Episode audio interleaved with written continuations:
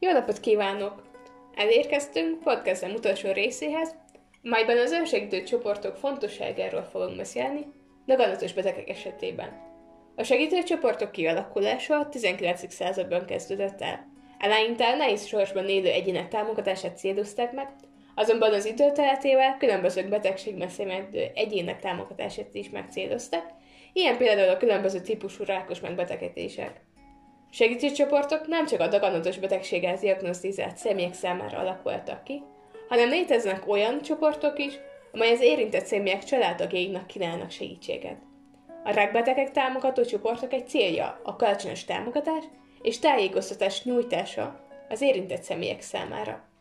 Az önsegítő csoportok fontossága és segítségnyújtása vitatott azonban napjainkban is. Viszont át tudom mondani azt, hogy az önsegítő csoportok pozitívan járulnak hozzá az érintett személyek életminőségének a javulásához, valamint segítik a daganatos betegséggel való megküzdést is. Egy önsegítő csoport által jobban tudunk alkalmazkodni az érintett Jobban tudnak alkalmazkodni az érintett személyek a kialakult helyzethez, és segítik a hozzátartozókat is. Az önsegítő csoportokban való részvételnek az előnyeit a rákról és a rákról szóló tapasztalatok megosztásában, valamint az információcsere megosztásában tudjuk megfigyelni. Az információcsere által az érintett személyek tudása növekedhet saját betegségükről, jobban megérthetik azt, és hasznos tanácsokat is szerezhetnek a betegség okozta mellékhatásoknak a kezeléséről. Az önsegítő csoportok hozzájárulhatnak az érintett személy önbizalmának a növekedéséhez, az önsegítő csoportokban új kapcsolatokat bővül ismerettségük, ami lehetővé teszi a valahol tartozás érzésének a kialakulását is az egyénben, amely sokszor megakadályozhatja az egyénnek az elszigetelődését, valamint a depresszió kialakulásának a kockázatának a csökkenését is. Mindezek mellett a csoportokban részvevő egyénekben növekedhet a csoport által a pszichológiai jóléti érzete is, megfigyelték azt, hogy a csoportokban részvevő személyek szociálisan aktívabbak lesznek, valami pozitívan folyásolják be önértékelésüket is. Az önsegítő csoportokban való részvétel segítséget nyújt abban is, hogy a daganatos betegek megbeszéljenek olyan témákat, amelyekkel nem akarják terhelni családtagjaikat. Mivel hogy az önsegítő csoportok vezetői között tudunk megfigyelni egészségügyi szakembereket is, így ez pozitívan tudhatni a daganatos beteg és a kezelő szakemberek kapcsolatára is. Sok esetben lehet megfigyelni azt, hogy az ilyen típusú csoportokban részvevő egyének nagyobb bizalommal tudnak kommunikálni az őt kezelő orvossal. Az önsegítő csoportok tagjai sokszor a csoportos gyűléseken is találkoznak egymással, és kölcsönös bizalomra építik a tag- tagok közötti kapcsolatot. Nagyon fontos a szakemberek jelenléte az önsegítő csoportokban.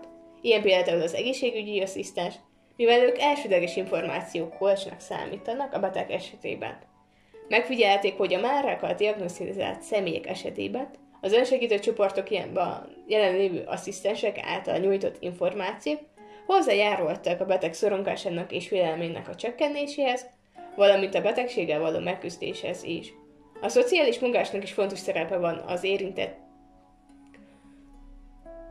az érintett személynek a betegségről való elképzelés megváltozásában, az érintett személyben lévő félelem csökkenésében.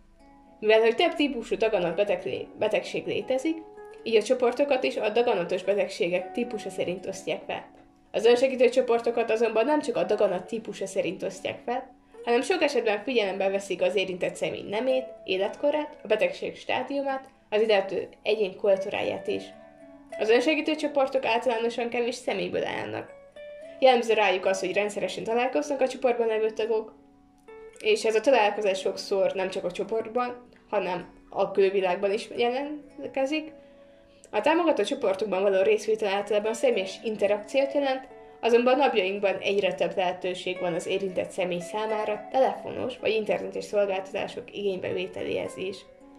Egy segítőcsoport mindig próbál is kell figyelnie arra, hogy milyen igényei vannak azon egyéneknek, akik abban a csoportban tartoznak.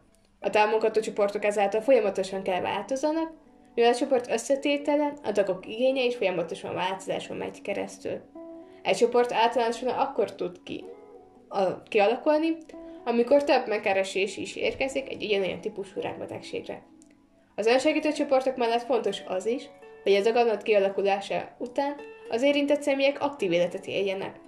Tanulmányok bizonyították, hogy azok a rákos személyek, akik aktív életet módot folytatnak, hatékonyabban tudják kezelni a mellékhatásokat, és nagyobb eséllyel táplálkoznak egészségesebben.